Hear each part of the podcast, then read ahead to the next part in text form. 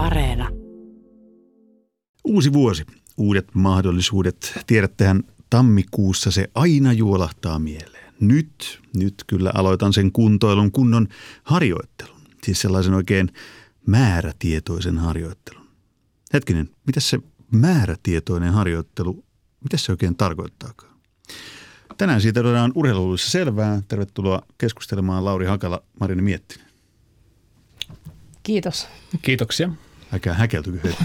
Kuka, määrä, ku, määrä, ku, kuka puhuu? Niin, niin. Määrätietoiset vastaukset. Tota, määrätietoisuus, sitä käytetään urheilu- ja valmentajapuheessakin paljon. Sen kuulee tosi usein, että nyt meidän pitää olla määrätietoisia ja harjoitella määrätietoisesti. Mutta tulee siitä vähän samanlainen olo kuin silloin, kun puhutaan luovuudesta.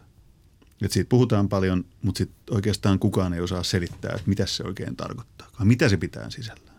Kaikki toistaa sitä – että niin kuin, no, luovuus niin kuin tarkoittaa luovuutta ja määrätietoisuus niin kuin tarkoittaa määrätietoisuutta. Hyvä. No mutta hei, Lauri Hakala, sä oot tehnyt pitkän uran lentopalloilijana ja nyt valmentajana.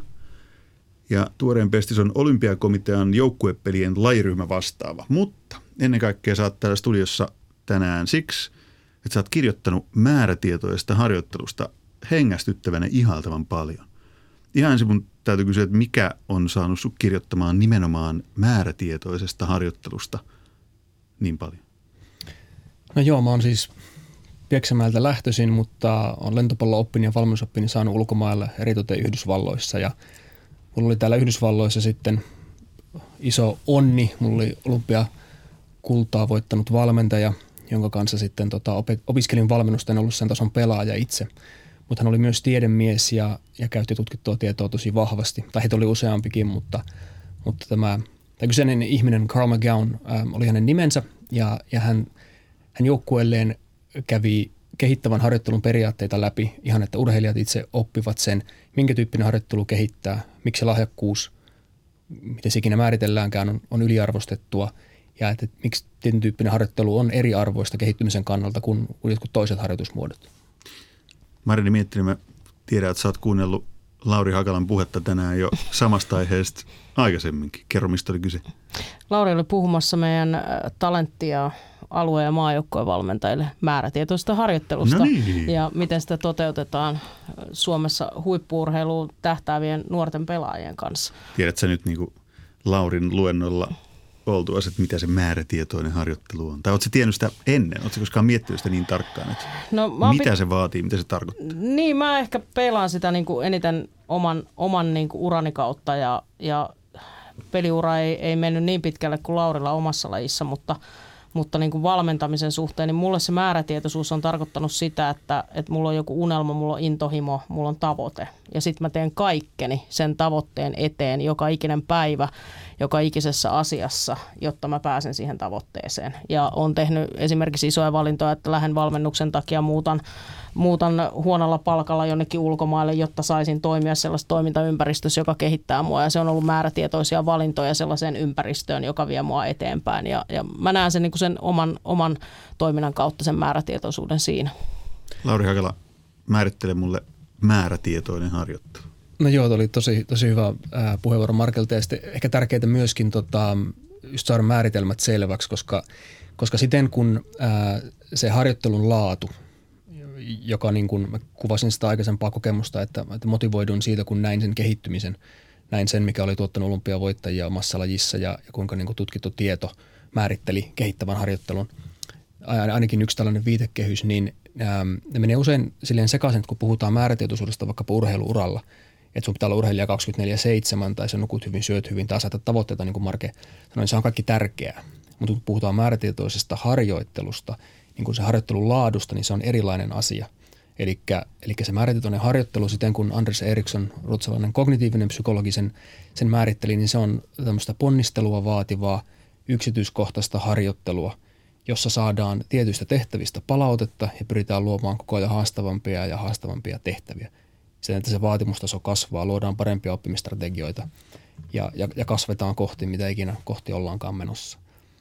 Kuulostaako tämä sieltä, mitä Marini Miettinen toteuttaa käytännössä? No joo, just tällä hetkellä en varmaankaan, en, en valmenna just nyt, mutta, mutta kyllä, kyllä mä tunnistan tuossa paljon ja siihen tuossa niin kuin Laurikin on kirjoittanut, niin 13 eri, eri yksityiskohtaa, mitä siihen sisältyy, siihen määrätietoiseen harjoitteluun ja, ja itse näen niin kuin – valmentajana todella tärkeänä sen, että mikä se valmentajan rooli on siinä urheilijan kehittämisessä sen määrätietoisen ympäristön ja harjoittelun rakentajana ja, ja mahdollis, mahdollistajana siihen, että päästään sinne epämukavuusalueelle myöskin, joka kehittää ja, ja, ja voidaan ottaa seuraavia steppejä. Niin tosiaan kun mainitsit, että Lauri Hakala olet kirjoittanut hurjan paljon tästä asiasta, niin onko tämä sellainen asia, mitä Suomessa ei oikein niin vielä tuotu riittävästi esiin tai artikuloitu tai niin kuin selitetty, avattu.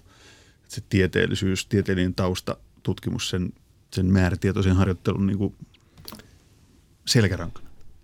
Joo, siis tämä on, tämä on monimutkainen aihe ja urheilu ja se, mistä huippuurheilijat tai huippuosaajat millä tahansa alalla, mistä ne tulee, niin se on kompleksinen pitkä polku. Ja siitä on paljon, paljon teorioita, paljon puhetta, mutta, mutta niitä käsitteitä ei ole helppo saada yhteen, niitä ei ole helppo pelkistää – kansankielelle tavalla, jolla vaikka niin kuin omat valmentajani sen, sen tekivät.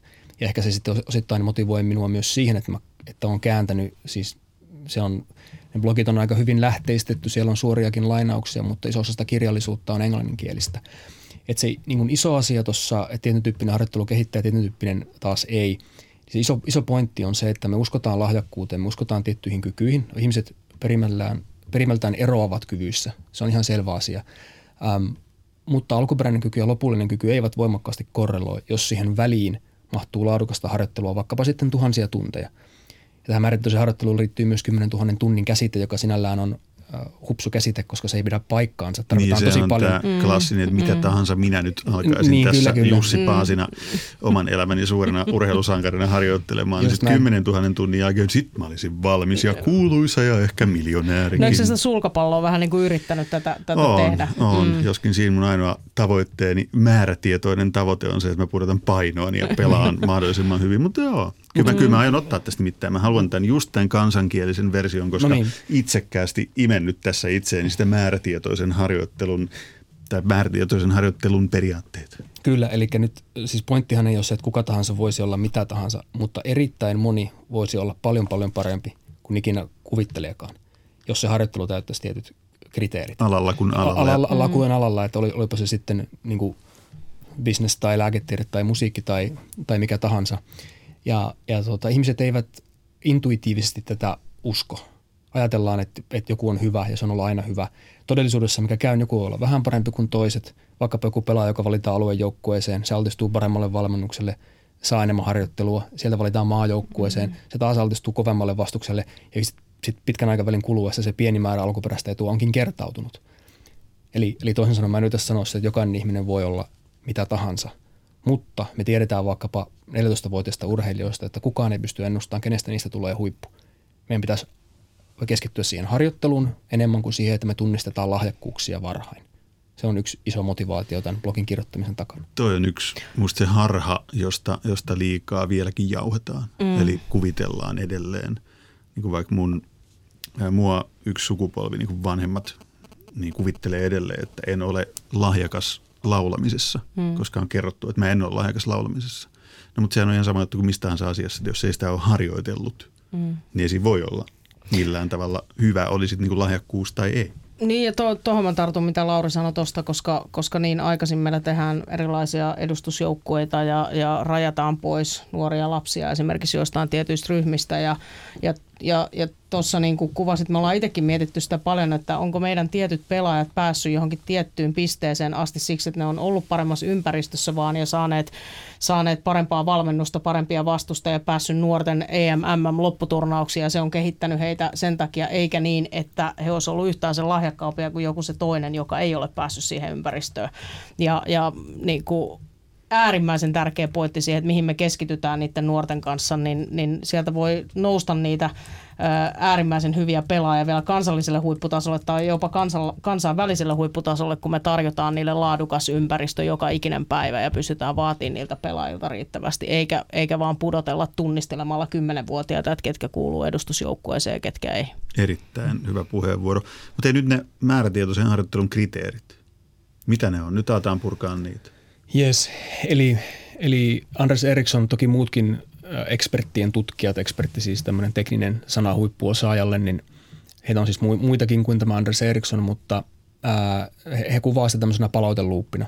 On valmentaja, joka asettaa tavoitteen, jonka urheilija yrittää sitten selkeän saavuttaa ja toistaa sen keskittyneesti ja se on vaikeaa näin. Nyt se, miten me on käsitteistetty se täällä huippurheiluyksikössä tai miten joukkuepelien yhteisössä tätä ää, niin kuin viitekehystä viedään eteenpäin, on se, että mä oon jaotellut sen viiteen osaan. Ensinnäkin me tarvitaan spesifejä tehtäviä. Ei voi olla, että vaikkapa me lentopallossa tai jalkapallossa hyökätään yleisesti tai puolustetaan hyvin, vaan että pitää olla tarkemmin määriteltyjä tavoitteita siellä, mitä me halutaan.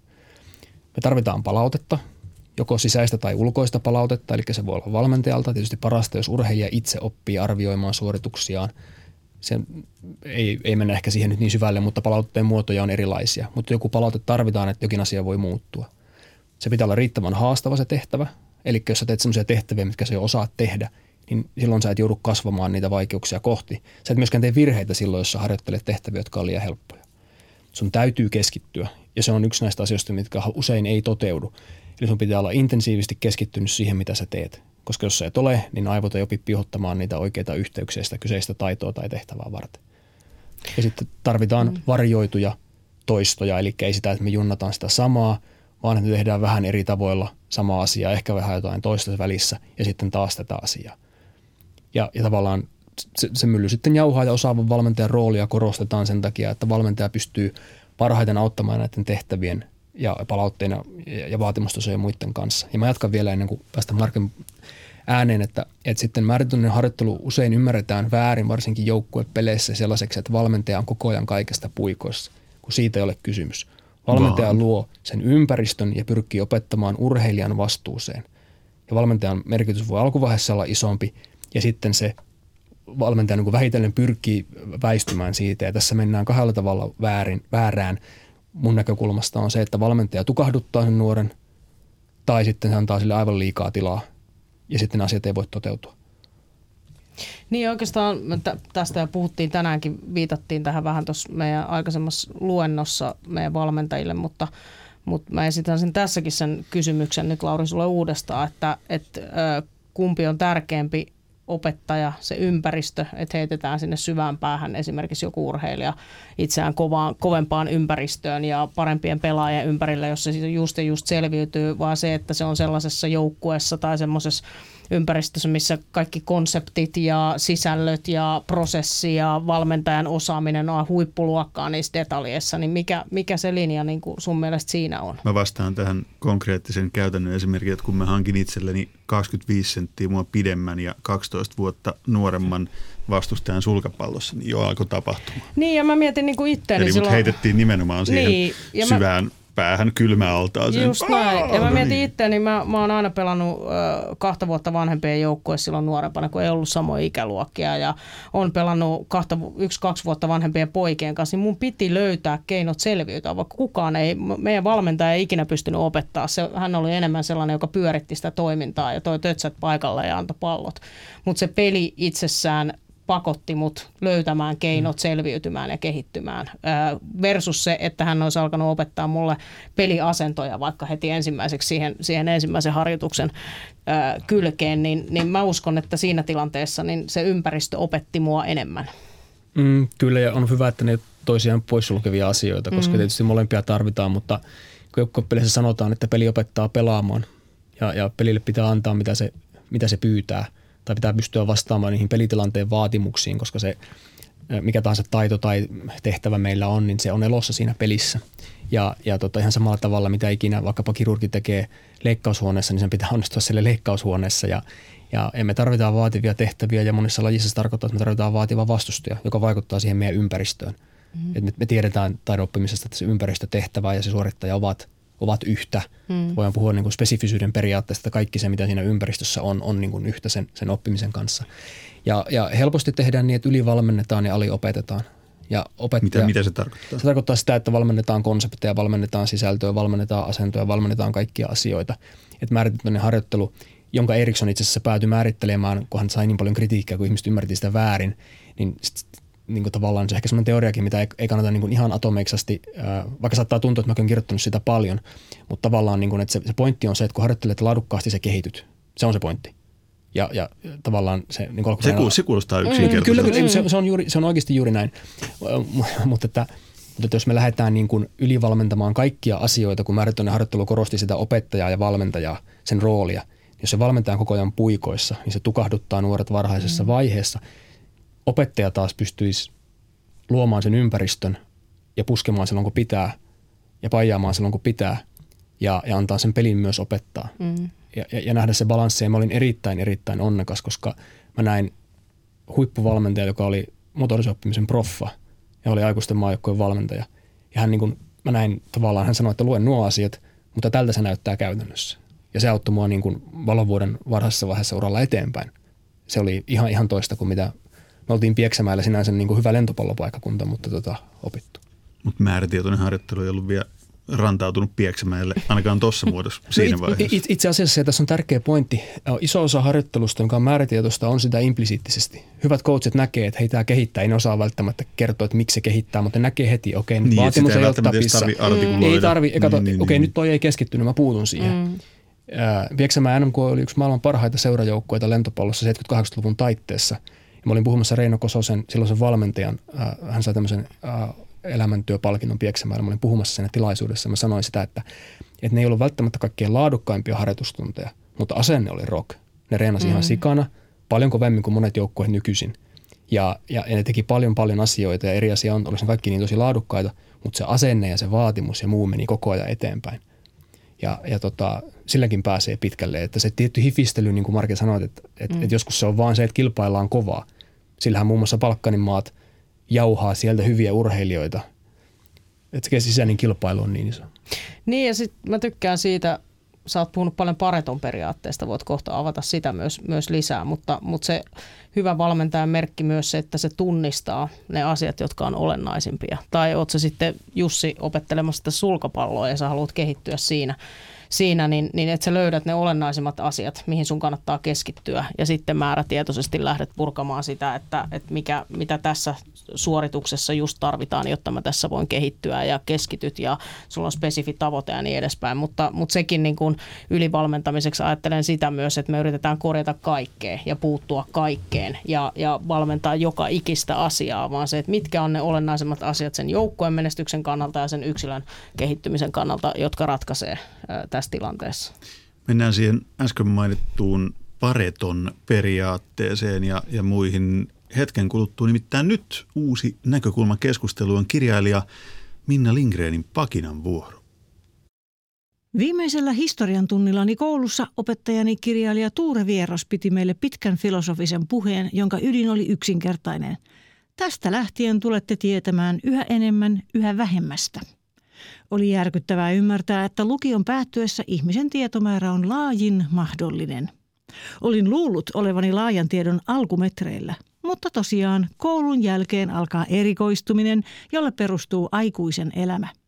Kapea-alaisuus ei sovi lapsuuteen, ei myöskään määrätietoisuus.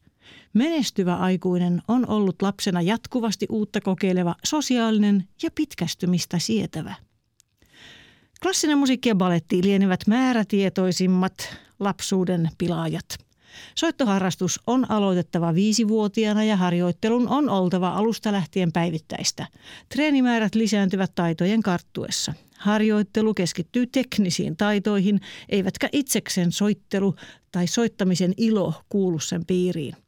On jopa opettajia, jotka kieltävät lahjakkaalta viulistilta orkesteriharjoitukset, koska tarkoitus on määrätietoisesti harjoitella solistitehtäviin yksin. Se on silkkaa hulluutta.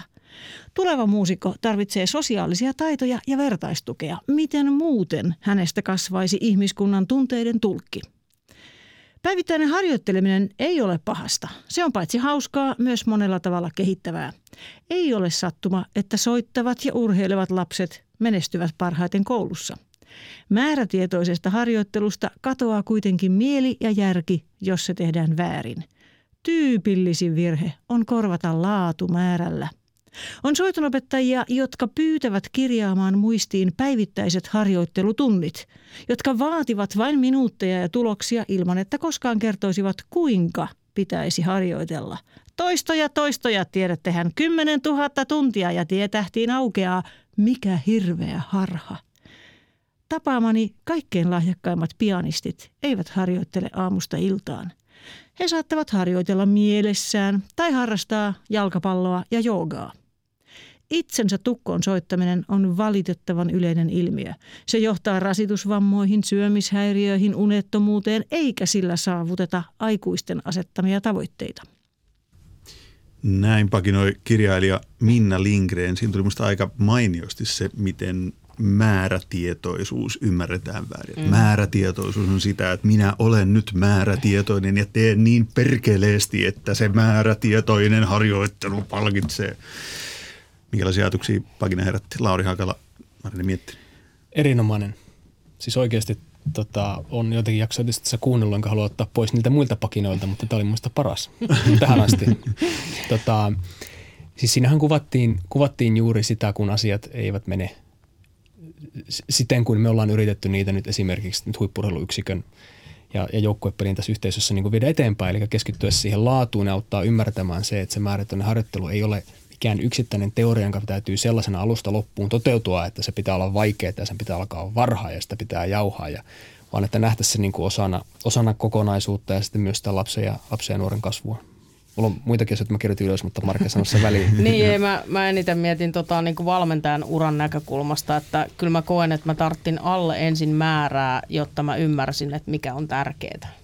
Että et se, myöskin se määrä jossain vaiheessa on tärkeä. Ja, ja valmentajana reflektoin eniten siihen, että en olisi pystynyt välttämättä alkuvuosina löytämään pareton periaatteen näkökulmasta ne olennaisimmat asiat ennen kuin olin riittävästi tehnyt asioita ja tehnyt määrää. Ja nyt mun on helpompi tunnistaa se, että mikä on tärkeää ja sitten keskittyy myöskin siihen laatuun. Tämä pareton se, periaate on nyt mainittu niin monta kertaa, että nyt se on pakko avata. Mä en tiedä yhtään, mistä puhut. Eli pareton periaate, se on tietysti kuulijoista moni on, on, on totta, tuolla yritysmaailmassa ja, ja se on tämmöinen tilastollinen... No, ilman, se oli mulle niin kuin vieras yritysmaailman mainittu.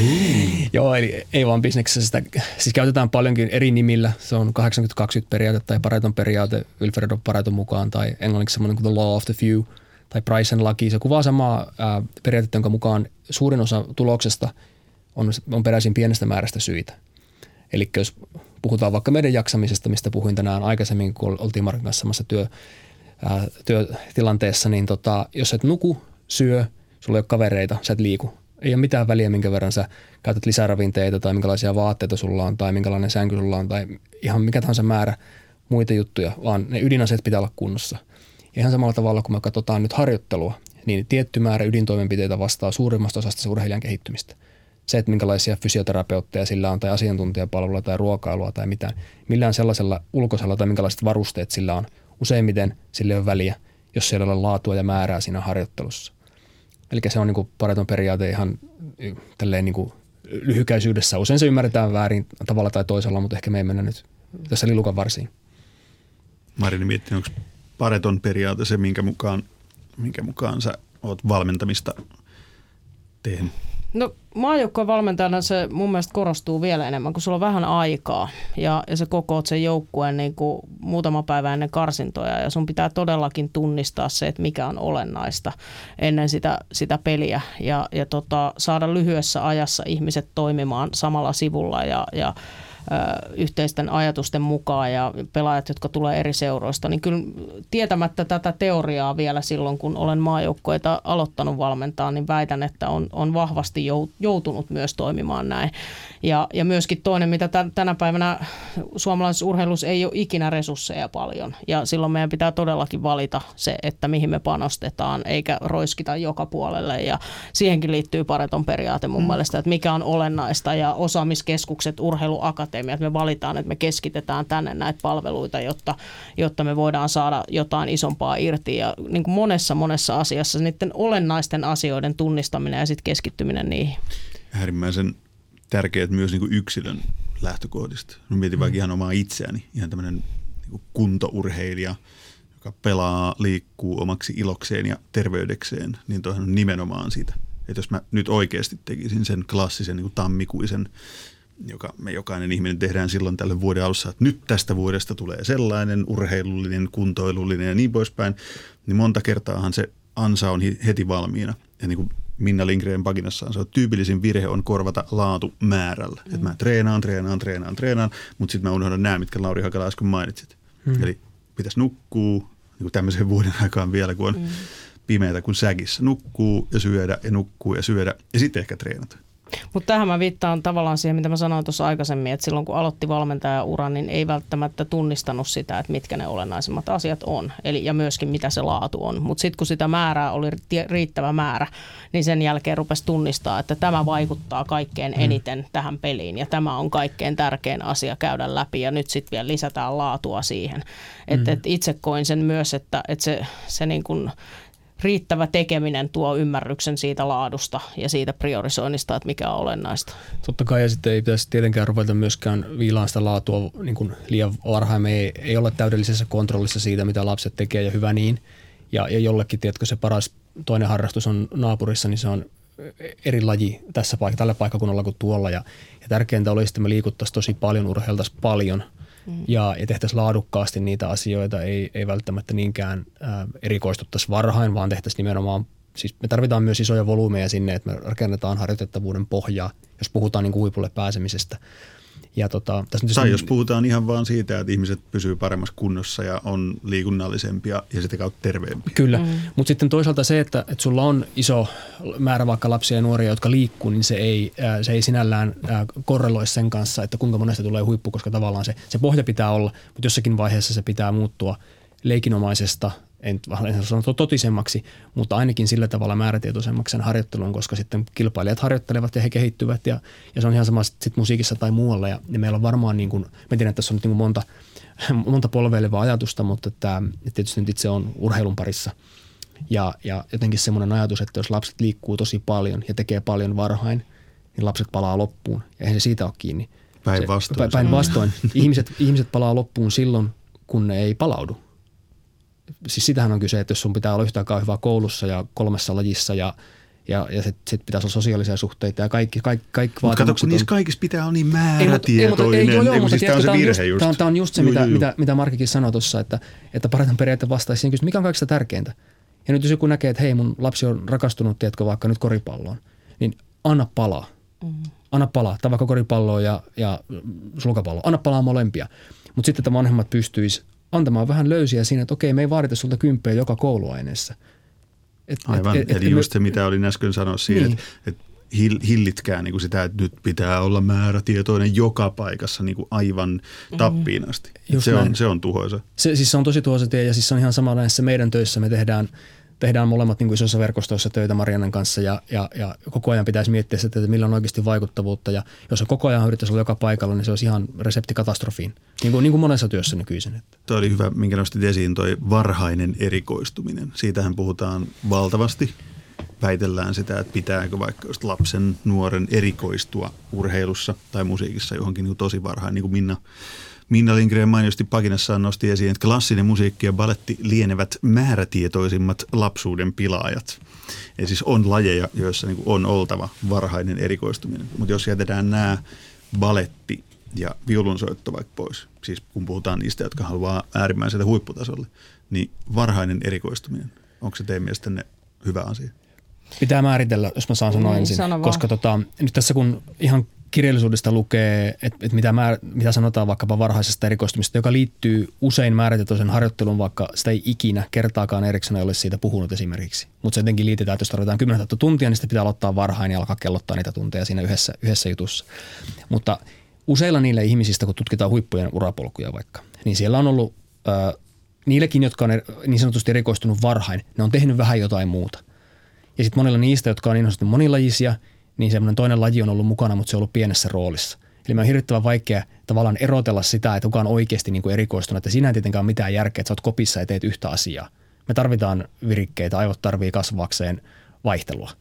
Mutta mut sitten taas se, että ää, toinen ääripää, tämmöinen myöhäinen erikoistuminen ajattelu, että monipuolisuus on aina hyvästä, sekään ei pidä paikkansa, koska silloin käy niin, että sä et tee sitä tärkeää asiaa riittävästi pärjätäksesi. Ja on helppo luoda sellainen illuusio, joka on meille myös yhteiskunnassa vähän niin helpommin hyväksyttävää, että okei, mä erikoistun myöhemmin. No miten myöhään? No sitten käy niin, että muilla mailla on huippu urheilijoita 18-vuotiaana aikuisten huipulla 20-vuotiaana ja me ajatellaan, että 25 on vielä tulossa. Ja sehän voikin olla Meillä tulee late bloomereita ja ihmisiä, jotka tulee myöhemmin huipulle. Mutta tavallaan se, että, että jos me otan näistä kahdesta nyt ää, jotenkin tiivistän ajatuksen, niin ehkä paras teoreettinen vaihtoehto olisi tämmöinen aikainen kiintyminen.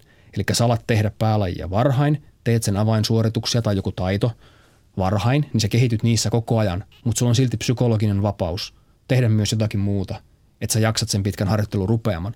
Ja sitten kun sä alat erikoistua myöhemmin, niin sulla on sitä lajitaustaa siinä yhdessä asiassa. Pajats, pajatso tyhjennetty no, aika joo, komeasti. Joo. Se, mulla oli sellainen termi kuin aikainen rakastuminen. Sä sanoitkin varhainen kiintyminen, niin. niin mä ajattelen sitä sitä kautta, että – että jos taas peilaa ehkä kaikkein eniten se omaan lapsuuteen, niin, niin siellä on tullut niin kuin hyvin aikaisessa vaiheessa jalkapallo voimakkaasti perheen kautta elämään ja, ja se rakkaus on niin kuin syttynyt voimakkaasti silloin, mutta silloin mäkin tein muita asioita. Pelasin isäni kanssa erilaisia mailapelejä ja muuta, mutta silti se futis oli aina ykkönen.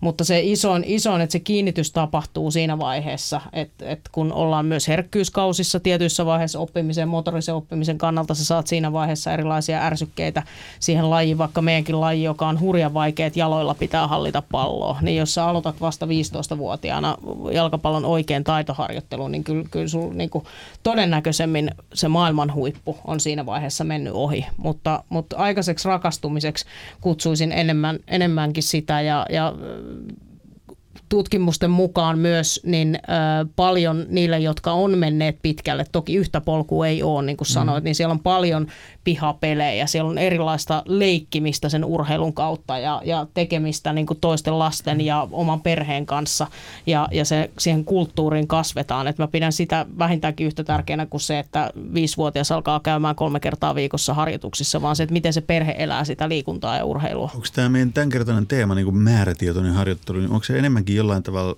niin kuin elämäntapa tai, tai semmoinen, niin että elää sillä tavalla, että se on niin kuin luontaista? Vai onko se koko ajan sitä, että mun täytyy koitan niputtaa vaan tässä sitä, mitä ollaan puhuttu, että, että onko se sitä, että mun täytyy joka päivä miettiä erikseen, että nyt olen tänään määrätietoinen tässä harjoitteluasiassa, niin vai onko se semmoinen, mikä mä vaan niin voin omaksua, että okei, että vaikka lapsena, niin eihän mä mitään muuta halunnut tehdä muuta kuin laulaa, soittaa, pelata, leikkiä.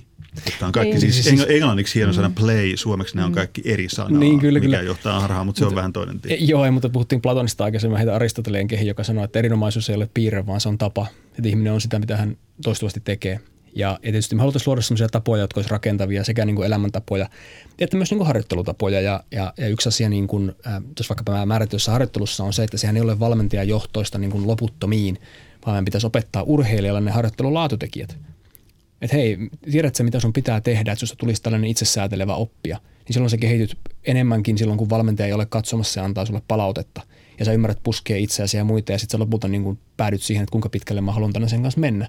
Ja samoin toi hyvä toi leikkiminen, josta mä tykkään tosi paljon ja, ja tota, se on just niin, että englanniksi play on paljon, se on pa- paljon helpompi, mutta esimerkiksi niin kuin, määrittäinen harjoitteluista harvon ää, kritiikissä ja muualla sanotaan, mutta niin kuin Erikssonkin korosti sitä, että sen alun täytyy olla leikinomainen mm. ja jossakin vaiheessa – sitten sit se niin kuin, sit siinä nousee vaatimustasot ja muut niin kuin tietyllä lailla.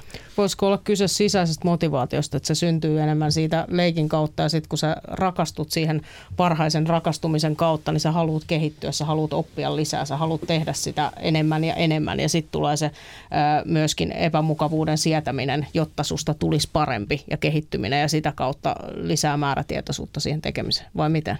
Se on siis hyvin näin, mutta uskon, että ne on, ne on ö, limittäisiä, siis tämä leikki ja itse kokeilu ja semmoinen niin psykologinen vapaus, mikä siinä on.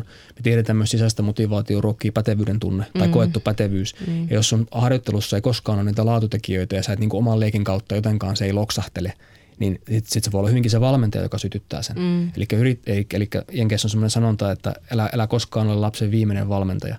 Ja huippuvalmentajat, niin kuin vaikka tämä Carl, josta mä sanoin tuossa, niin – sadat hänen pelaajat alkanut valmentaa. Ja se johtuu just siitä, että se oli hyvä opettaja, joka näytti, että hei se voi olla näin siisti, se voi olla näin kivaa ja sä voit kehittyä, se voi olla näin hyvä. Ja, ja kehittyminen on, on koukuttava, vaikka sä et olla maailman huippu, niin jokainen, eihän kukaan halua olla huono niin kuin missään. Ja jotenkin meidän pitäisi päästä siihen junaan, missä me saadaan niin kuin lapsia koukutettua liikkumaan ja urheilemaan. Ja myös uskallettaisiin niin nostaa rimaa varhain ja, ja kannustaa, että eikö se on hyvä, että se rima on täällä. Niin kuin, miten paljon ylpeyttä se tuo ja, ja iloa ja pätevyyttä, kun mä osaan jonkun asian, mikä oli vähän hankalampi. Tuo on varmaan semmoinen, mitä mitä ollaan tässäkin studiossa monta kertaa puhuttu, että onko niin, että me pelätään, että niin lapset tai miksei niin me keski-ikäiset, että me mennään jotenkin rikki, hmm. jos, jos aletaan tekemään enemmän tai liian varovaista se touhu, koska mä muistan ainakin lapsuudesta ne kokemukset just siinä, että tiesi jotenkin intuitiivisesti, että nyt mä määrätietoisesti, siis vaikka ei sitä silloin osannut artikuloida näin, mutta nyt kun miettii, että määrätietoisesti keskityn tähän ja sitten siihen Juman kautta keskityttiin. Sitten keskityttiin niin pitkään, että kadut sammutettiin valot ja äiti tulee raahaamaan sisälle, että nyt ette pelaa enää. Me oltiin nimenomaan, niin se oli sitä määrätietoisuutta. Niin ja sitten mm. jotenkin tästä me ollaan Laurin kanssa myös aikaisemmin paljon puhuttu, että, että, että niin kuin se käsitys, että ei saisi välillä olla paha olo tai harjoitus ei saisi tuntua ikävältä jo, ja ei, ei saisi tulla semmoista oloa, että mä epäonnistuin ja, ja, ja niin edespäin, niin tässä me ollaan ehkä vähän liian pehmeitä nykyään, vaan, vaan niin kuin, jotta sä, niin kuin Lauri kuvasi hyvin, niin jos sä haluat kehittyä, niin sun pitää välillä myös olla sellaisella alueella, että sä et osaa ja, ja susta tuntuu inhottavalta ja voi olla pitkiäkin harjoituspätkiä niin, että niitä onnistumisia ei tule ja sitten tullaan sitkeyteen ja tullaan siihen valmentajan apuun, että, että se puskee, mutta tärkeää on se, että sinne alle on luotu sellainen ilmapiiri ja myöskin ne onnistumisen tunteet ja pätevyyden tunteet, että, että se urheilija ei saman tien joudu pelkästään vaan sellaiseen tilanteeseen, missä on koko ajan paha olla. Se on ihan hyvä, että koko ajan ei ole paha olla sitä, nimittäin harva, harva, harva, harva, harva kestäisi. Mutta sitten kun me mennään, mennään kohti hierarkioiden huippua, puhutaan kompetenssihierarkioista, sä löydät siellä ihmisiä, jotka on sen, sen voittamisen eteen, niin, niin he, he ovat äh, he ovat valmiita häviämään uudelleen ja uudelleen ja tekee virheitä ja virheitä ja virheitä. Ja, ja sieltä löytyy tosi voimakas tahtoisia ihmisiä. Ja, ja tietenkin niin se pitää olla jossakin sopusoinnussa sen kanssa, että mitkä ne pohjat on ja mikä se ympäristö on. Mutta, mutta voi myös sanoa niin, että olisi, olisi edesvastuutonta olla vaatimatta lapsilta ja nuorilta. Edelleen meidän pitää vaatia tavalla, että se ympäristö mielellään on vaativa. Me lasketaan vaikkapa pisteitä ja meillä on haasteita siellä ja emme huudeta kellekään. Me ikinä saa niin vaarantaa ihmisen perusturvallisuuden tunnetta.